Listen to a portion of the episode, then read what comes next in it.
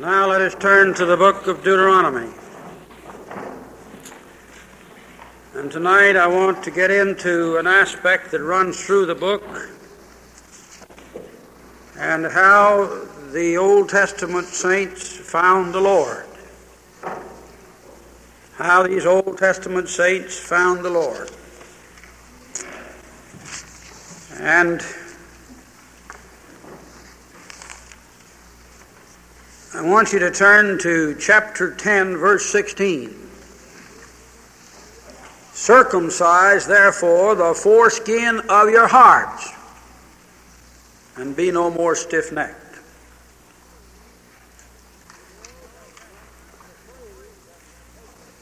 In the Old Testament, the phrase that takes the place of the New Testament phrase, ye must be born again, is circumcise your hearts.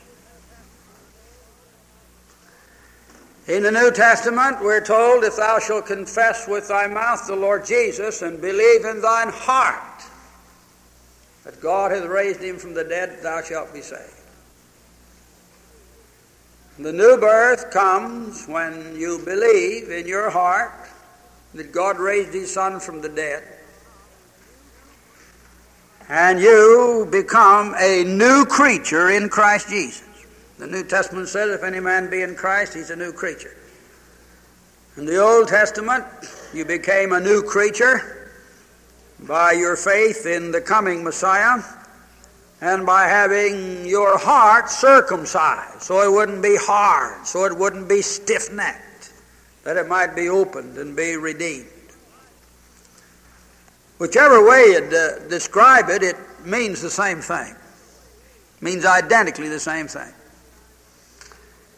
And so many people have had the idea that the Old Testament is legalistic, it's cold, it's not so much of the Spirit. The Old Testament was for a bygone day, and now we just are in the New Testament period, and therefore we don't bother too much with the Old Testament. No, beloved. The Old Testament's got just as much salvation in it as the New Testament. The Old Testament has just as much of the Lord Jesus Christ in it as the New Testament. The reason is that everything in the Old Testament is to the end that men might believe in the coming Messiah. And everything in the New Testament is to the end that men might believe that he's already come. So whether it's Old Testament or New Testament, all of it points to Jesus Christ. And when Jesus Christ said, had ye believed Moses, you'd believe me, because he wrote of me, he was telling us that the gospel was preached by Moses.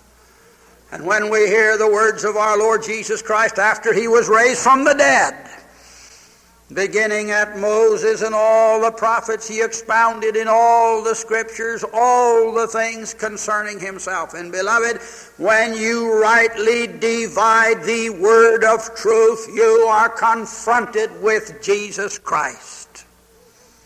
Everything in this book, if you rightly understand it, will point you to the Lamb that taketh away the sin of the world.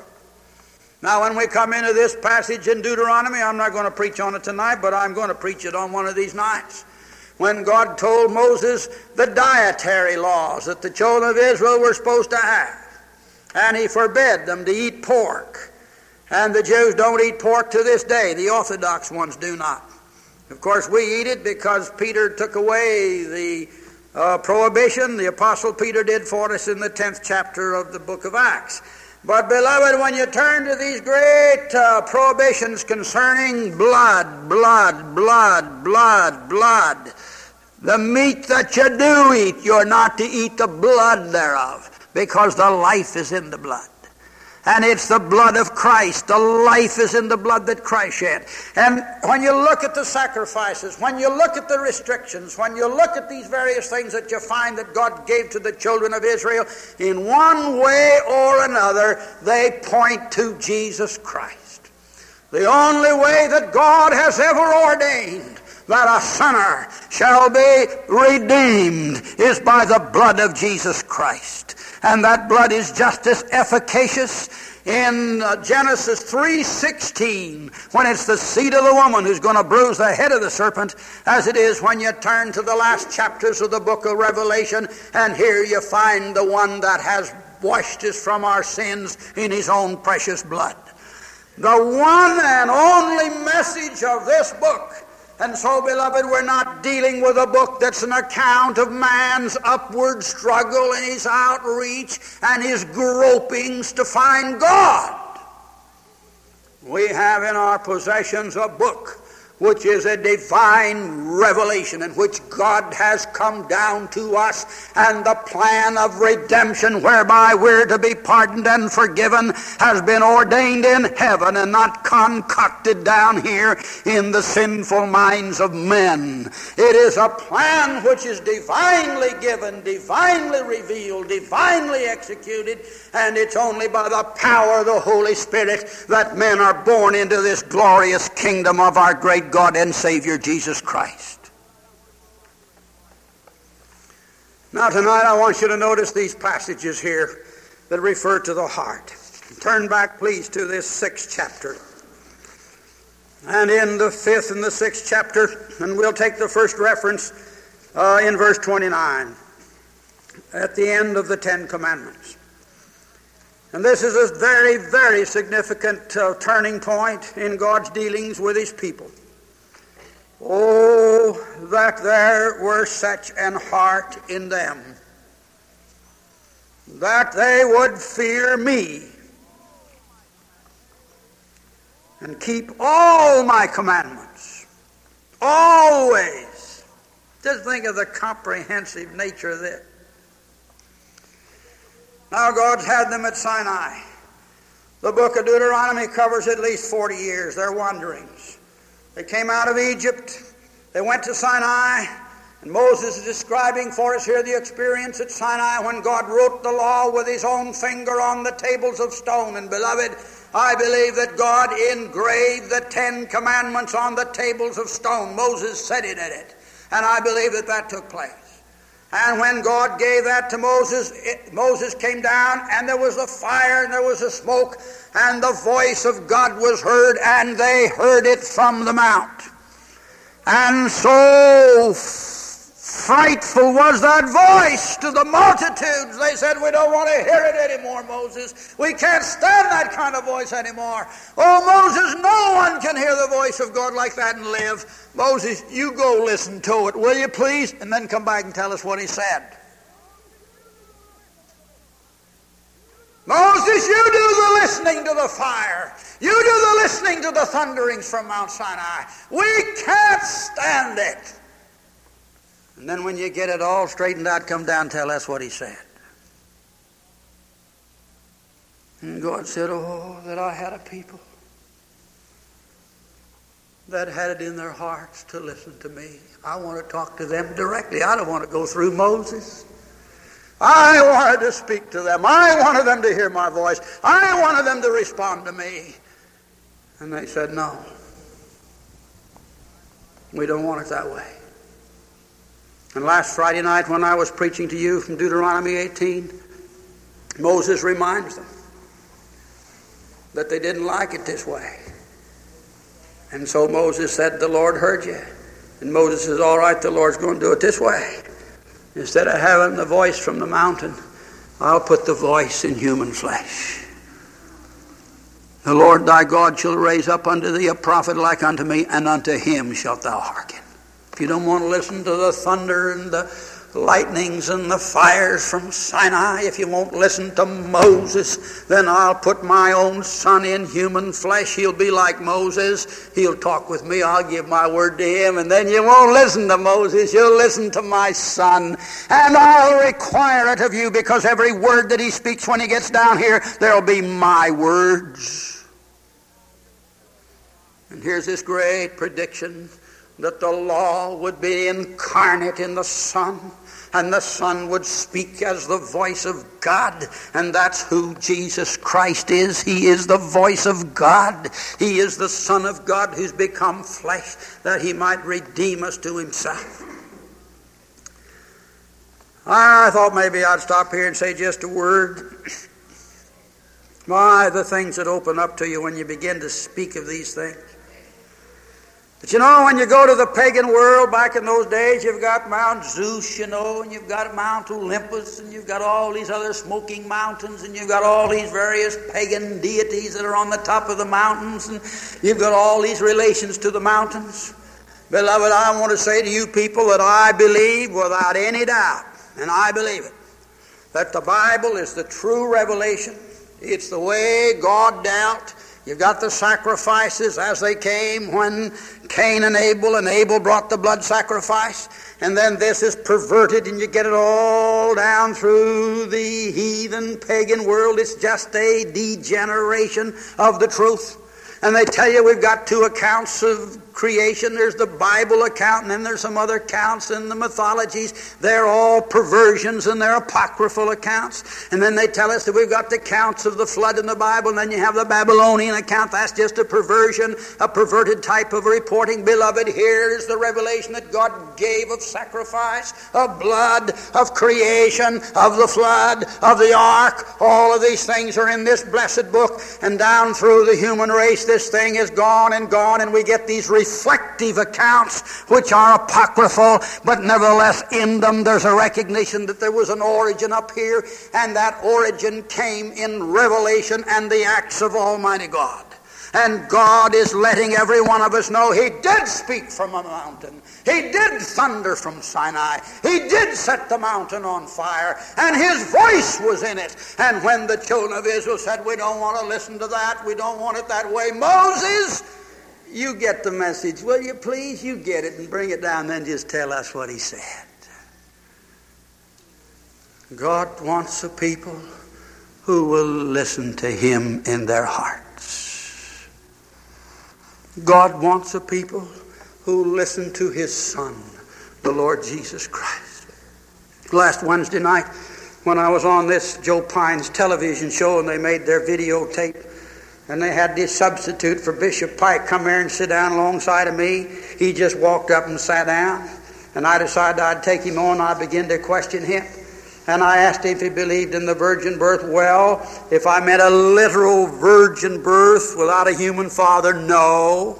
And I asked him if he believed in the bodily resurrection. Well, did I mean a physical body? I said, yes, the one that was in the tomb left it. It was empty, and he had the same one that he had on. Well, he couldn't accept that. The idea that Jesus would go up into heaven in the clouds, he couldn't accept that. And yet he was a Christian. He wasn't any more of a Christian than an ape's a Christian. Couldn't possibly be a Christian and believe that sort of stuff. You have to believe that here's the Son of God. Here's the voice of God. Here's the incarnation of God. Come down to us so that we may hear and we may believe, and that this faith may go into our hearts and determine our conduct and our life and our attitude and the things that we do while we live here on this earth, this little while that we're here.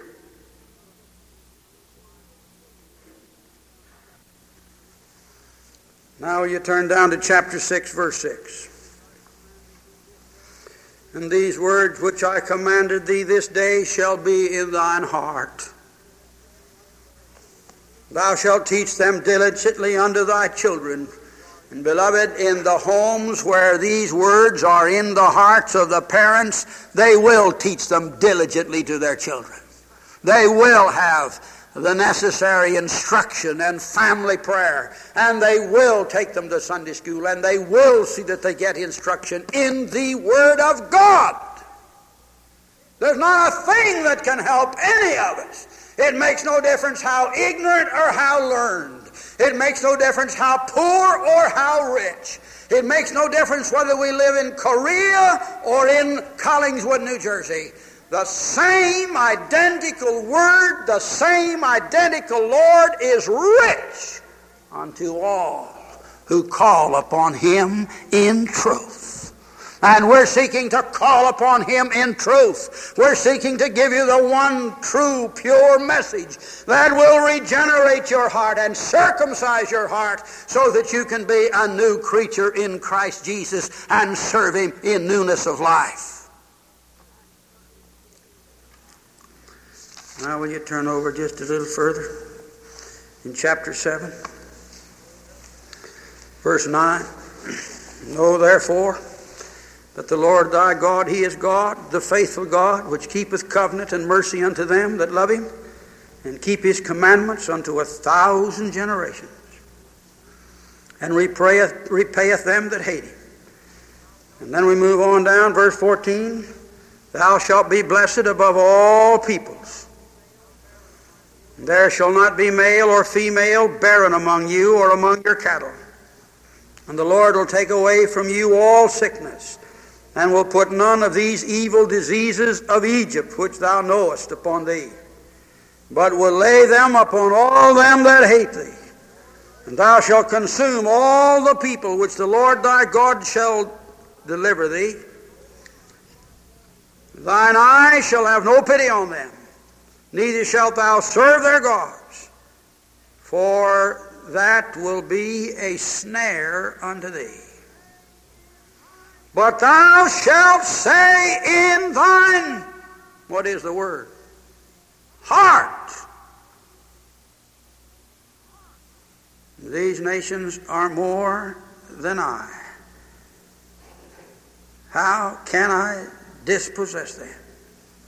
Thou shalt not be afraid of them, but shall well remember what the Lord thy God did unto Pharaoh and unto all Egypt, the great temptations which thine eye saw, and the signs, and the wonders, and the mighty hand, and the stretched out arms, whereby the Lord thy God brought thee out. So shall the Lord thy God do unto all the people of whom thou art afraid.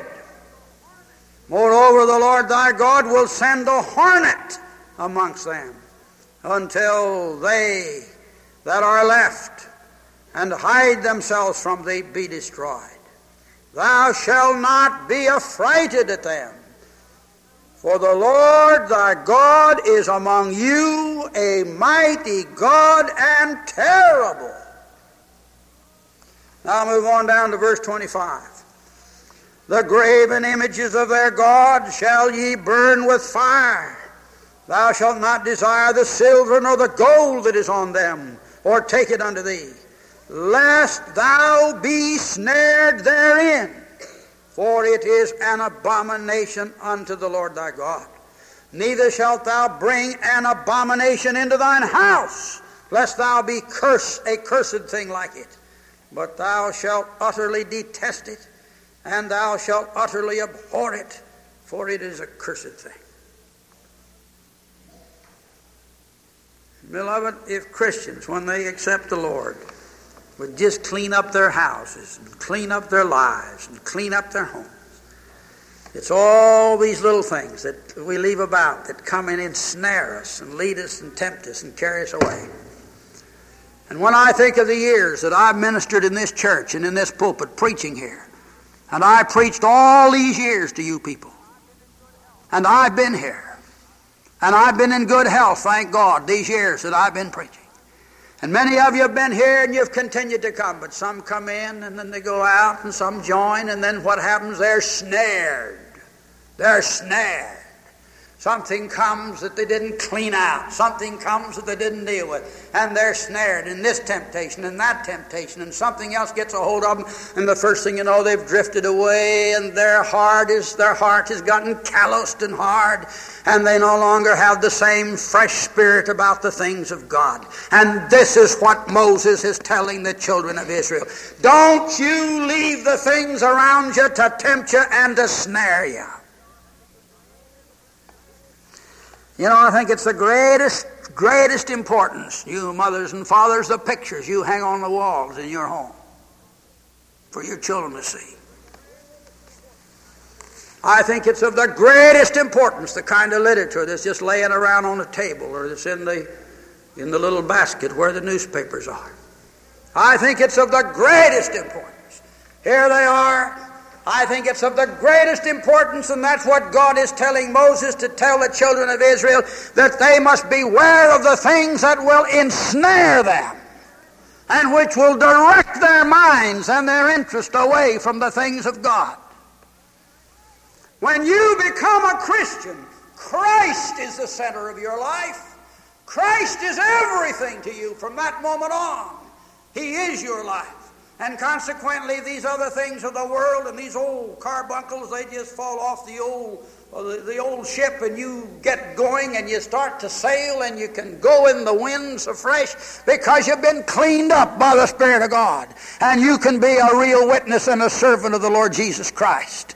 And beloved, tonight may I say to you new members, may I say to you people who are members of this church, get rid of the snares. Paul says, let us lay aside every weight and the sin which doth so easily beset us. And let us run with patience the race that is set before us, looking unto Jesus, the author and the finisher or the perfecter of our faith, who for the joy that was set before him endured the cross, despising the shame. Oh, they crucified him, but he didn't despise the shame of that cross. And now this shameful death, the most ignominious treatment that could ever be heaped upon anyone, fell upon the head and upon the body of the Lamb of God. He despised the shame. And where is he now? He went into a tomb. He came out of the tomb. He now sits at the right hand of the throne of God. That's Jesus Christ, our life. I was interested the other night. Maybe it was on the radio. See, I had the radio show with Joe Pyne. He's on quite a few radios, and I had the T V show. He said, the trouble with you, Doctor McIntyre, is that you're too intolerant. I says, no, Mister Pyne. I says, I'm for freedom. Everybody can have freedom. I says, my intolerance comes in my devotion to Christ, who said, no man cometh to the Father but by me. That is intolerance. That is intolerance. Jesus Christ said, I am the way, the truth, and the life. No man cometh unto the Father but by me. There's none other name under heaven given among men. Here's the name of Buddha. Here's the name of Muhammad. Here's the name of Zoroaster. Here's the name of this one. Here's the name of that one. Call the names if you want to, but there's none other name on this earth under the heavens given within the sound of the voice of any man that can bring you to God. That name is Jesus Christ. And so we're intolerant. We're intolerant.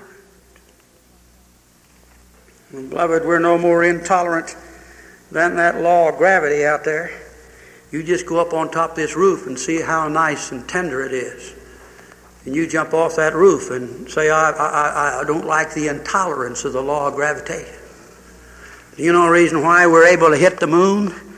You know a reason why our men were able to send that uh, photographic lens around the moon and and and uh, uh, grab or gather the picture in their camera this week of that great volcano up there, Copernicus? You can see a little of it even by naked eye if you look at the moon on a right night.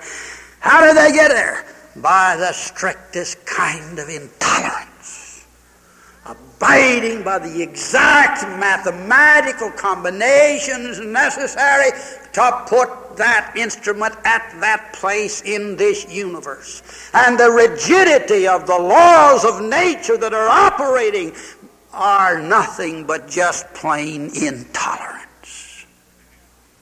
Don't let anybody deceive you with that kind of thinking. And so God says here unto Moses, Moses, tell the children of Israel to get these snares out of the way, get these snares out of the way, get these snares out of the way. They'll entice the people away from the things of God.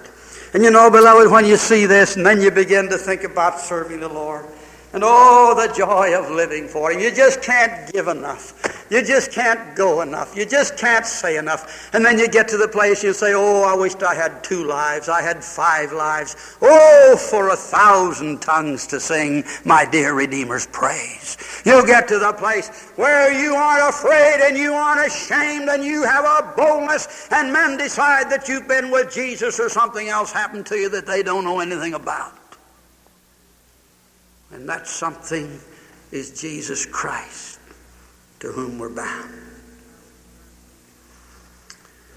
Now will you turn, please, to chapter eight. And notice in verse two, "And thou shalt remember all the way which the Lord thy God led thee these forty years in the wilderness, to humble thee and to prove thee, to know what was in thine heart, whether thou wouldest keep his commandments or no. And he humbled thee, and suffered thee to hunger, and fed thee with manna, which thou knewest not, neither did thy fathers know, that he might make thee know that man doth not live by bread alone, but by every word that proceedeth out of the mouth of the Lord doth man live.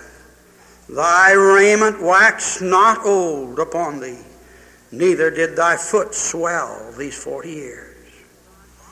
Thou shalt also consider in thine heart, in thine heart, that as a man chasteneth his son, so the Lord thy God chasteneth thee.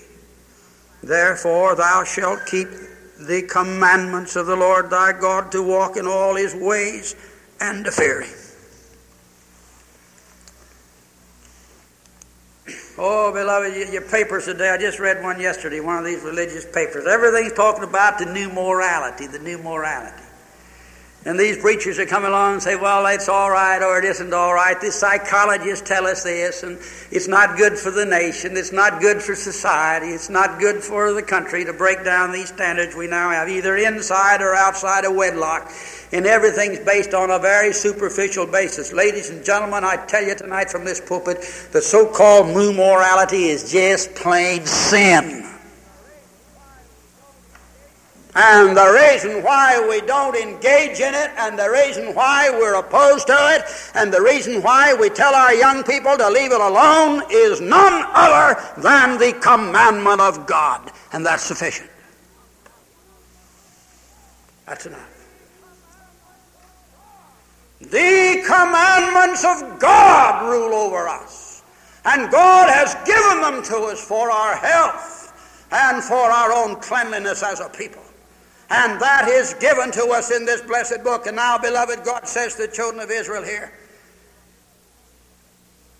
you lacked faith, and I didn't let you go into the land of Canaan. At Kadesh Barnea, I turned you back, and I told you you'd all die.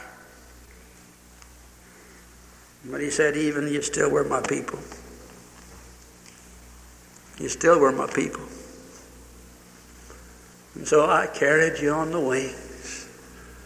I fed you with manna. You didn't know where it came from. In those forty years, your clothes didn't wear out. Your feet didn't swell. Your ankles didn't get big. Forty years I took care of you. But he said, I did it.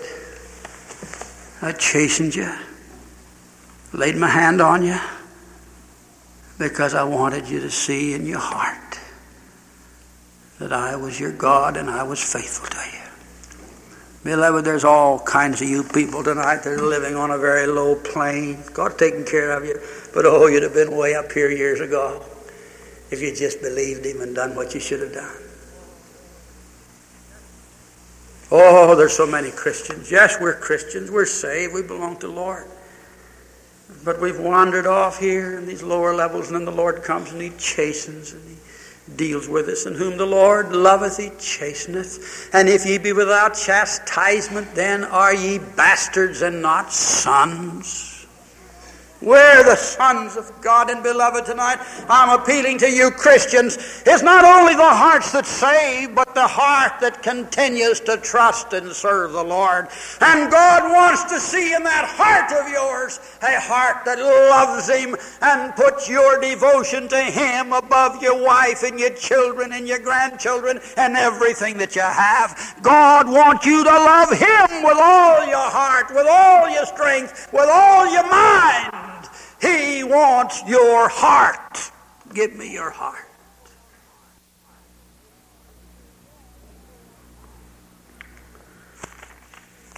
Now turn over to this sixteenth verse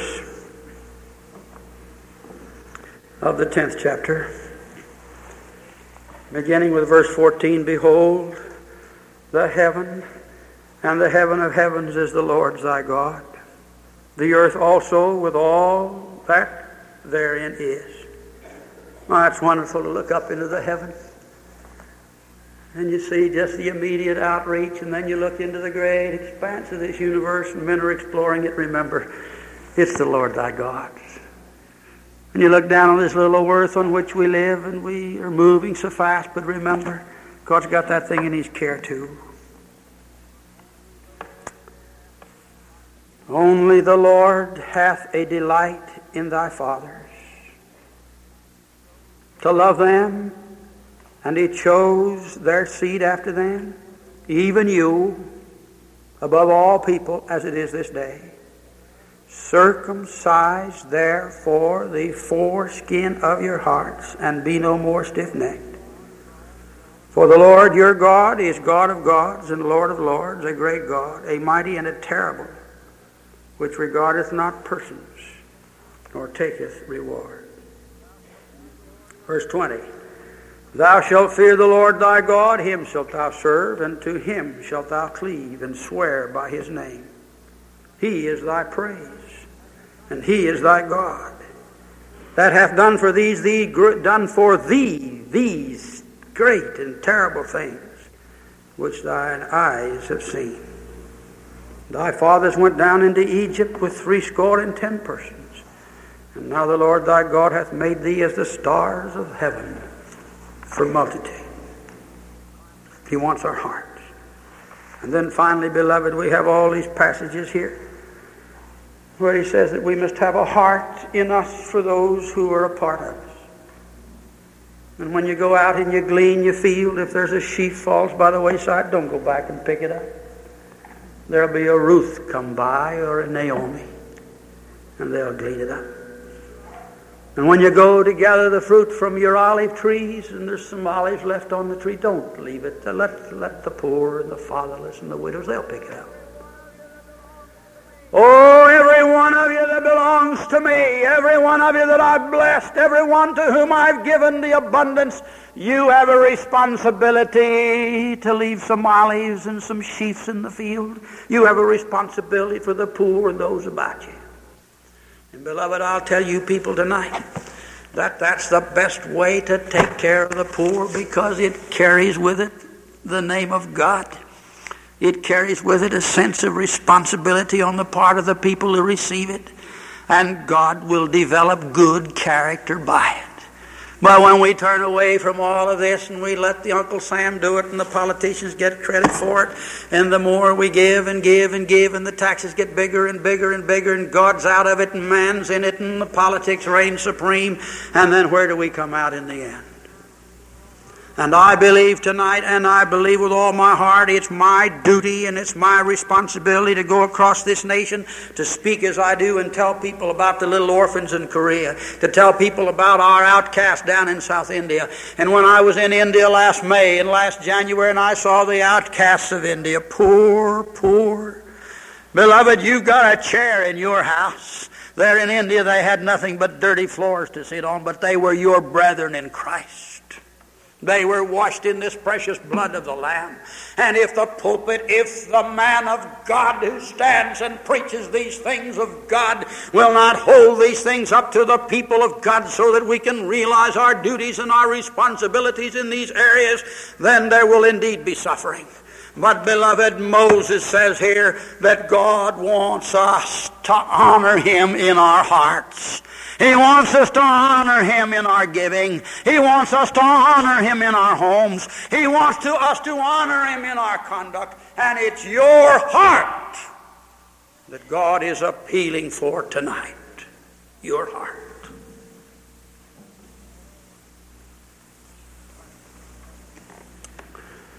I must stop. But unless you have the right spirit in that heart, no matter what you do, it isn't acceptable to the Lord.